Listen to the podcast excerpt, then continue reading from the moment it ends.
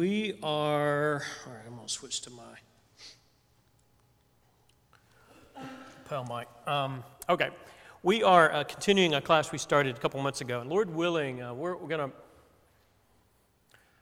depends on how far we get tonight, but uh, may wrap this class up um, next Wednesday. If we don't get it next Wednesday, we'll finish up the following Wednesday, Lord willing.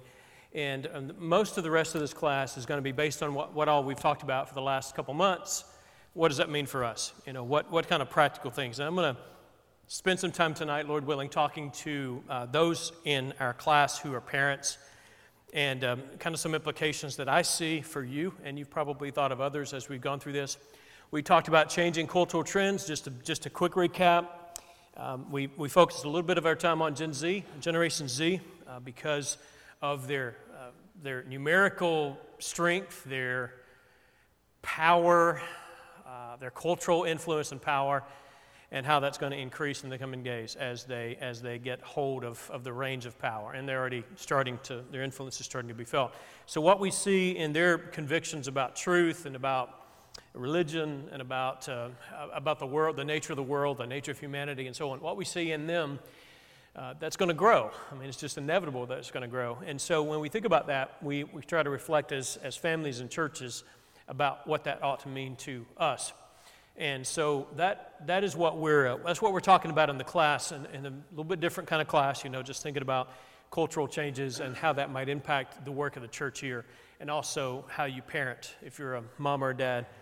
Raising your kids, you know, what, what kind of implications there are for that. So I want to finish up tonight by where we were, where we left off last week, just talk about a couple more things that are going on in the world, and then we're going to segue from that into thinking with us as parents. And then we may not finish that tonight, or we may finish that and get ready to speak to us as a church. And if so, uh, whenever we get ready for that, we'll do that probably next week. So there are a couple more things that I, I think I ended on a kind of a down note last week, which, which was that last slide. I don't have slides tonight, but the last slide that I put up last week was 42% of all atheists in America are under the age of 30. If I remember that, I know it's 42%. I think the age was 30. And so that's kind of a downer, isn't it? I mean, you think about the trends. What's that, what does that mean for the future if that trend holds? And that's a little bit that's a little bit scary for cultures, you know. And we can certainly look at Western Europe and we can see that that's the direction we seem to be going as far as you know you guys have traveled, you've read about, you know, England, France, Italy, Germany, what, uh, Spain, uh, the Netherlands, and so on in Western Europe. Um, there are, it's just amazing. It's always been amazing to me. I don't know, it's always been interesting how how things change and what and what's happened in America. I'm not saying we just follow along necessarily behind in every way, but there, there, there are ways in which you can look at Europe, you can see how things are, and often the, the kind of worldview that we have in America mimics that. We're just a few years behind, and so they've become increasingly secular, and we're doing the same thing. So, uh, we've talked about a lot of things. I want to I want to end that this part of it by talking to you about a, a couple more characteristics that we need to be aware of. And one of them, this is, this is more of a positive thing, I think. It's not all positive, but I think there's a positive way of thinking about it. And that is that among many younger people now, there, is, there's, there, are, there are pieces of evidence that suggest that people are looking for something beyond what the world can give them.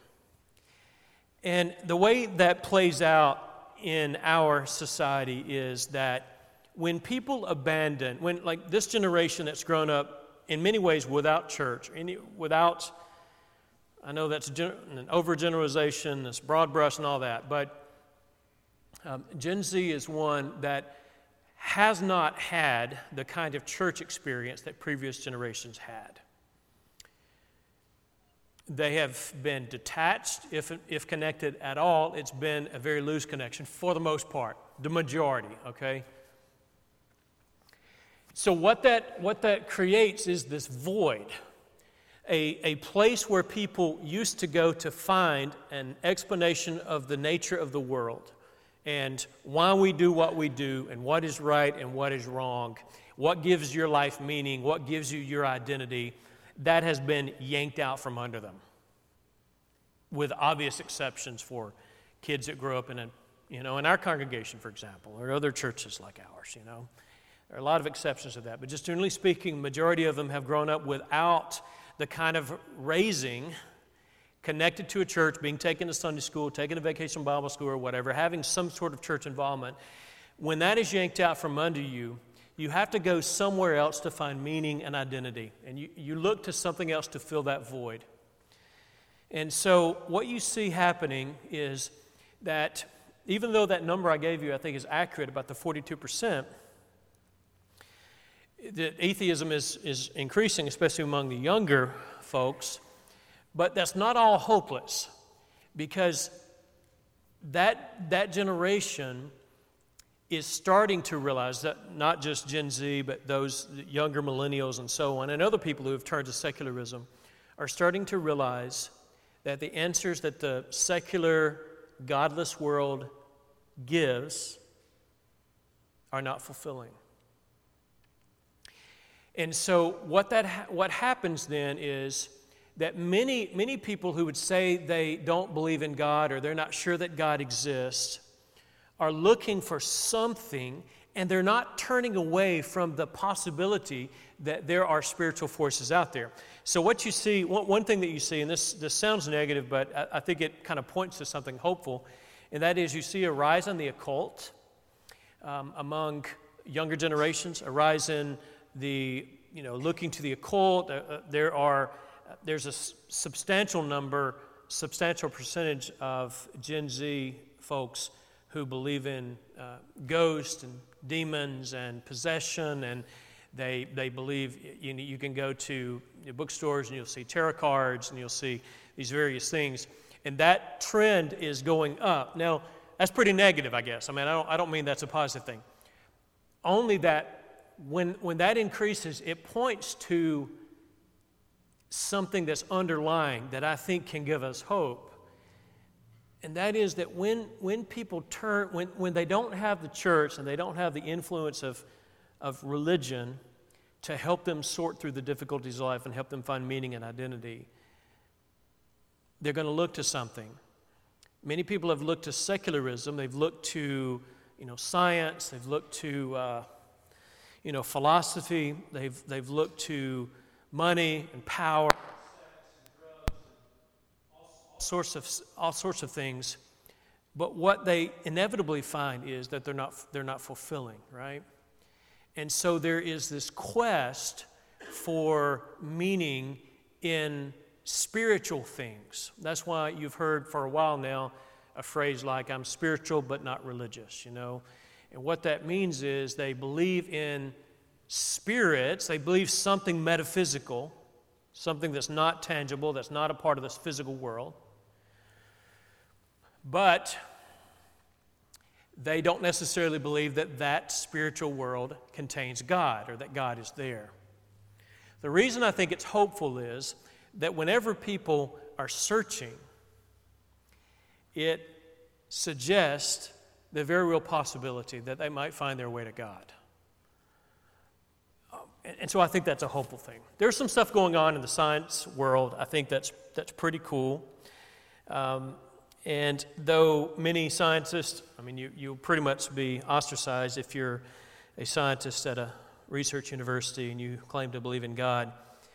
But nonetheless, there are many scientists who are finding their way to this place where they simply cannot explain some things that are. And, you know, we won't say a lot about this, uh, but I think it's fascinating to, to think about the, the research that has pointed to, uh, you know, you've heard about the Big Bang for years, you know.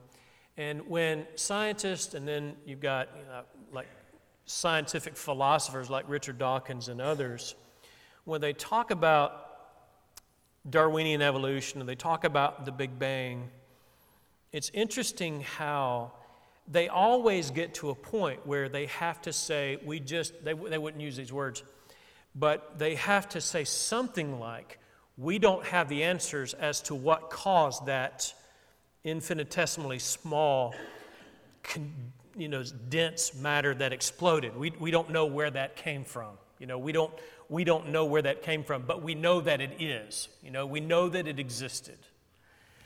Um, and, and it's leading, I think, to many people who have put their faith in science to come to this realization that no matter which route we take, we come to a place where we have to accept certain things based on faith.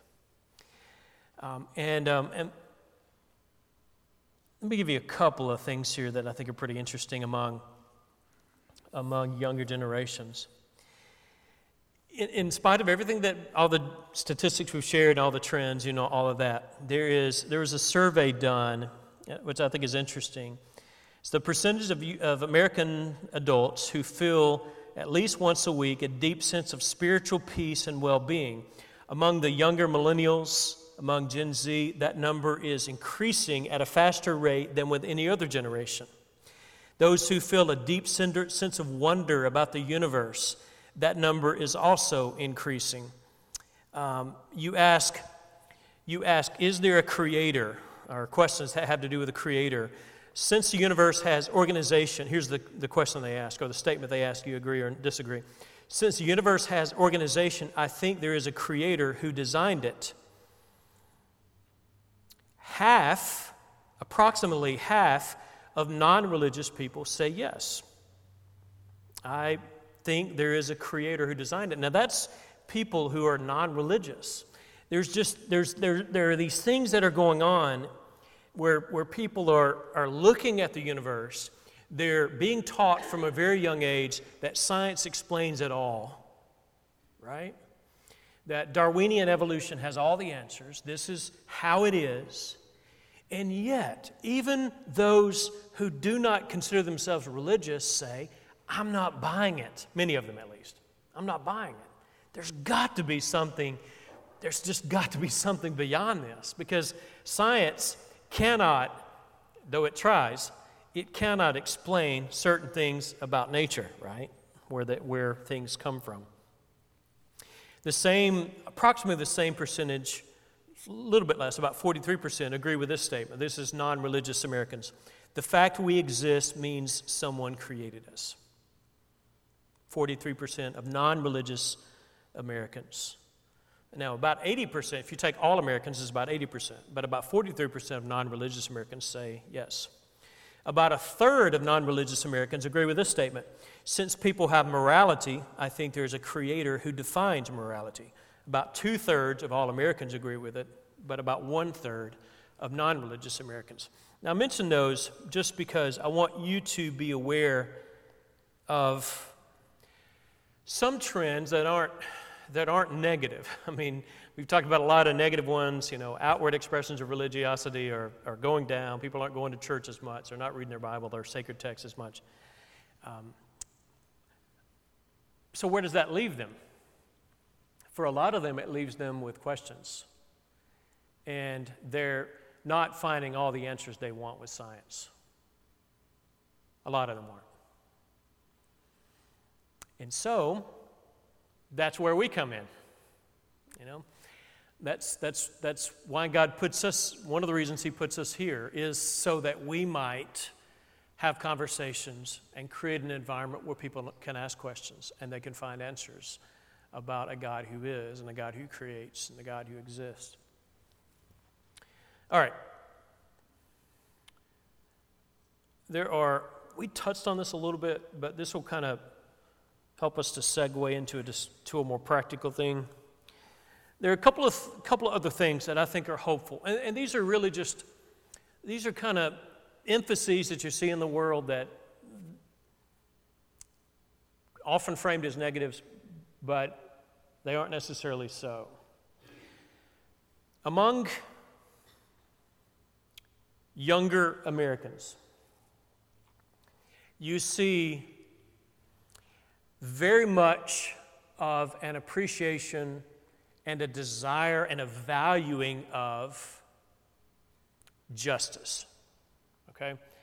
Now, sometimes, you know, you see the phrase social justice. It's come up a lot especially in the last few years, I guess. And you hear it in conversations about race, about gender, about, uh, I mean, it, it, comes into conversations about, you know, capitalism and socialism, uh, you know, economic policy, about immigration. So a lot of hot button political and cultural issues are often considered through that lens of justice, right? And I'm sure you've noticed in the last few years, I mean, you've seen some of the statistics about socialism and how it, it's, um, inverse correlation. The, as the age of, of the population, if you, if you look at the age of people in America, older people are much less likely to view socialism in any kind of positive way, right? Whereas college age, those in their 20s, teenagers, are much more likely to view socialism in a positive way, right?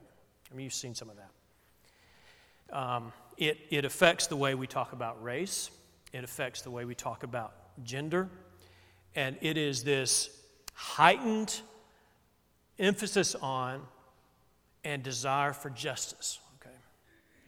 obviously, I think our society gets a lot of things about, some things about justice wrong, you know. But a quest for justice is a very godly thing. I mean, I think you'd agree with that, right? Justice, if you, if you define that term in the biblical sense, it is a good thing. God is a just God, a fair God. He is a God who ultimately, as, as Christians, we believe this that, that God ultimately rights all wrongs, right? So we believe that that is a nature, a part uh, uh, of God's nature. So when we talk about justice, we're talking about something that's good. I mention that here because I, I, think it's helpful for us to realize there are talking points. There are things that we can talk about and help, whereas people normally view at least now, many people view justice merely, purely through a secular lens. They view it in secular categories, whether talking about racial justice, gender equality, um, sexual orientation equality, and so on. They view it merely through a secular lens. And that's dangerous.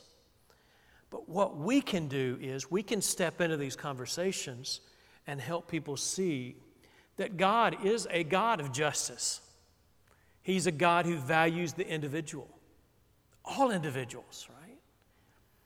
But help people to see who, who view this as a, as a political or cultural, merely a secular issue, for them to see that there's a, there's a higher dimension to this and a conversation we can have that's a spiritual one. You see, I, I, I don't know if I'm, I'm getting that across. I'm just suggesting to you that some of the conversations that are happening out there that are very secular, foundation of them is a spiritual one. It's just people don't see that. Because so often those conversations are happening, happening out there in, in uh, you know, they're happening in the news and they're happening on social media and they're happening on late night talk show and, and, uh, and all these places. And, and people don't realize that Christians have a worldview that speaks to these various things, including conversations about justice, justice and equality. But it's just, it's scary to be honest, when people have all these conversations about justice and equality, when they don't bring God into it, because then all sorts of crazy things happen. Um, it, um, it's, it's that whole, uh, we talked about before, that illustration I read somewhere.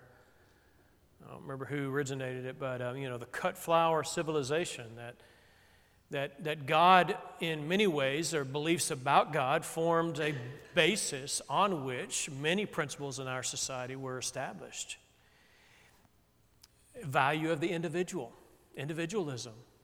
That's, you know, other, other cultures that are less connected to a kind of Christian influence. Um, there was very little value of the individuals, very value of the community, value of the of some sort of social group, but not the individual. Christianity, a Judeo Christian ethic, brings in the value of the individual. So that itself is a very godly thing. But when you, that's the fruit, that's, that's the flower, that's the budding flower here, that's a good thing.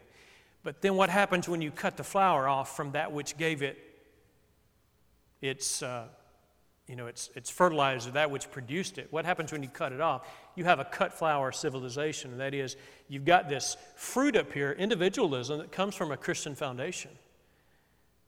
But what happens to a flower that's cut? It looks pretty for a little bit, doesn't it? Um, we all have, at times, cut flowers in the home, right? They, they look nice and they smell good, and, and then they wither after a few days, right? And that's what happens with societies. A cut flower civilization is that, in many respects, I think uh, um, our, our, our, world, our, the world we live in, which is founded in, in some ways on Christian principles, and there are things that we value in our society value for life, a value for the individual, uh, for freedom of choice, various things that kind of are part of our way of thinking. And yet, when you, when you, when you cut the foundation off, you cut it off from the foundation it has consequences that are dire. You know. I was going somewhere with that. Um, I think just the, yeah, it, it, I, was, I was talking about uh, justice and equality. Very good things. Uh, the reason we value that, the reason we value um, the, the individual and the individual has the right to choose, you know, that we, we believe in freedom a lot of those, a lot of those principles and those values come from uh, the value that we have as individuals created in the image of God. But in many ways, those conversations now about justice and equality have been cut off. You see that, what I'm, what I'm trying to illustrate? So that, that's, that's where we come in.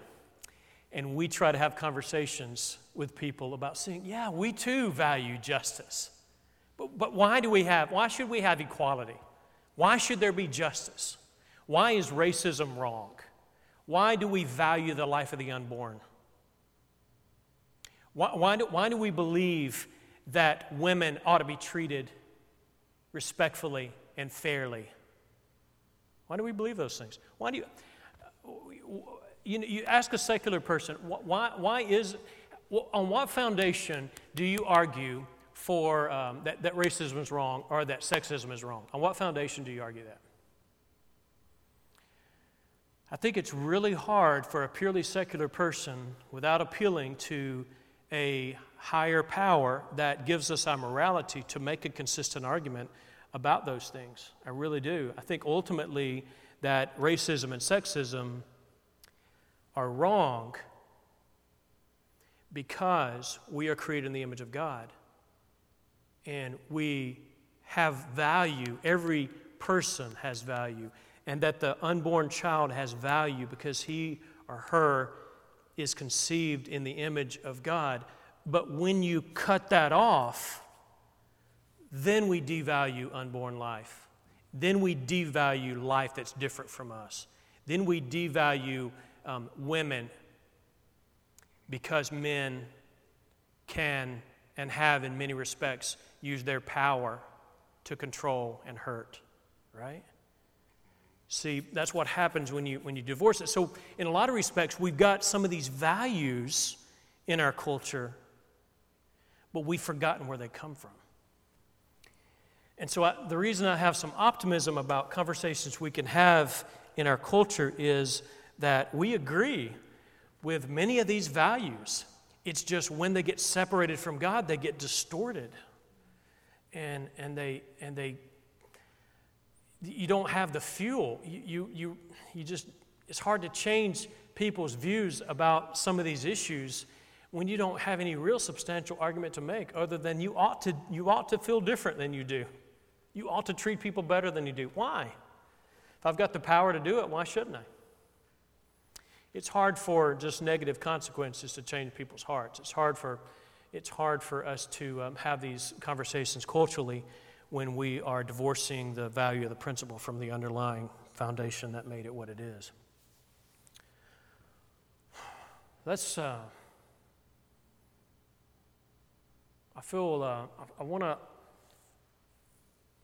I'm hesitating here because I don't know if I want to go where I want to go with this right now or wait till next week. Do you have any thoughts? Is any of that making sense? Or give me some feedback. Is that making sense? Yeah, Ben?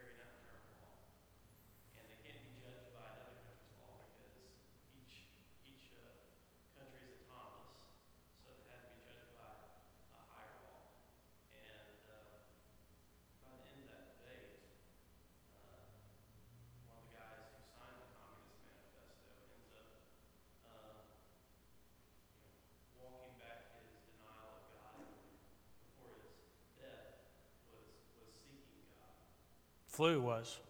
Yeah, yeah.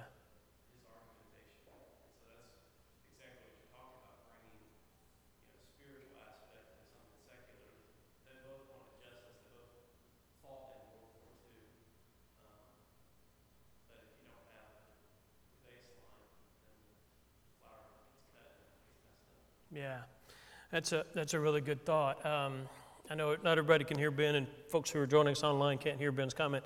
There's a debate between Thomas Warren and Antony Flew back in the 70s, 80s. I don't remember when it was, probably back in the 80s, and about the existence of God. One of the arguments uh, Brother Warren made was about the you know, Nuremberg trials, for example. You know, the Nuremberg trials judging the Nazis, those guilty of war crimes. And, um, and their defense was as you guys may remember, you know, we, we didn't violate German, German law. You know, it was, it was legal for us to do what we did.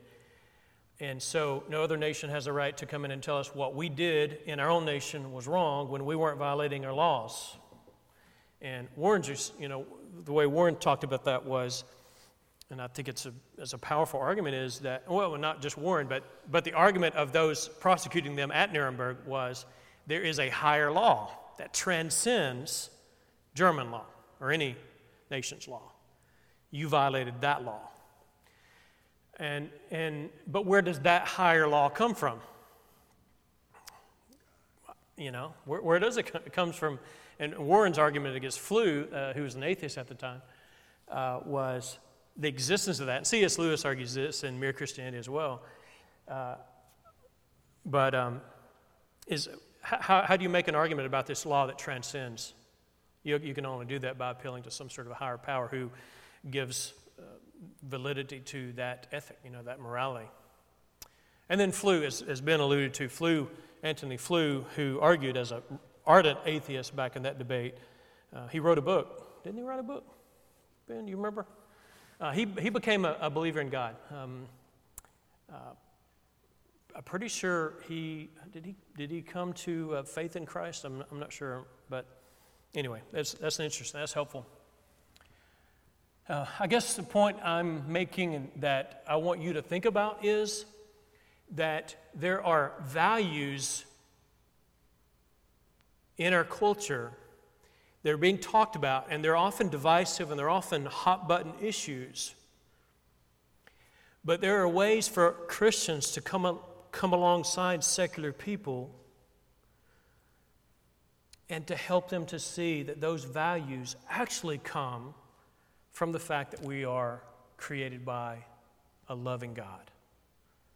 And for us to help them see that the things that they value so ardently and passionately, such as justice and equality, that those values don't have meaning apart from their connection to a higher power, God. Um, and so, with, with things changing, uh, it's, not all, it's not all dire. And, you know, some of the good things that come from uh, increasing secularism as people turn away from God is that they often find that the answers that they really, really want are not there. Uh, and uh, who's going to help them when they reach that point? Uh, we, can be, we can be those people.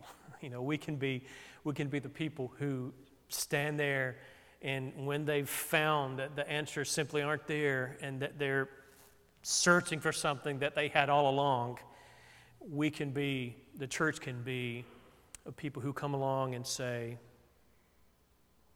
let's, let's talk about something. You're, you're already searching. You're searching the occult. You know, you, you're searching for, you're looking for ghosts and you, you believe in in, in, in magic and all this, or you're searching there in tarot cards and all this stuff.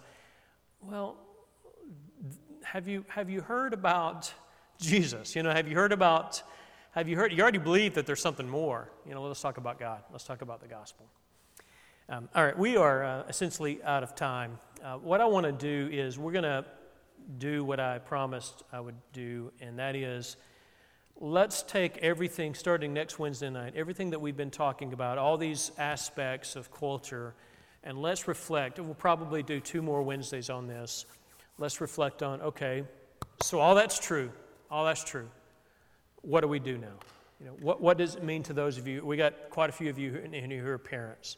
What does that mean for you? I want, I want us to reflect on that. Be thinking about that over the next week.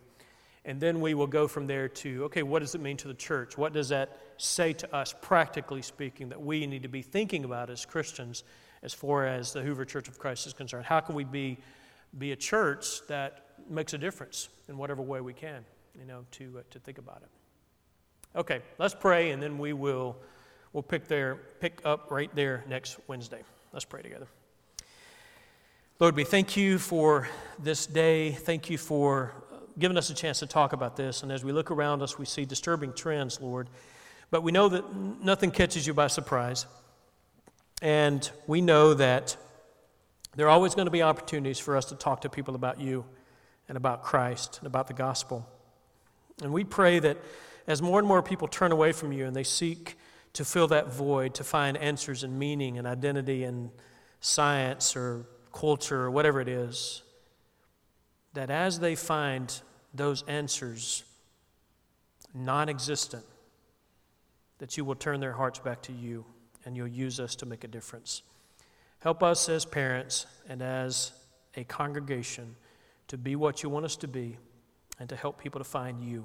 We pray in Jesus' name. Amen.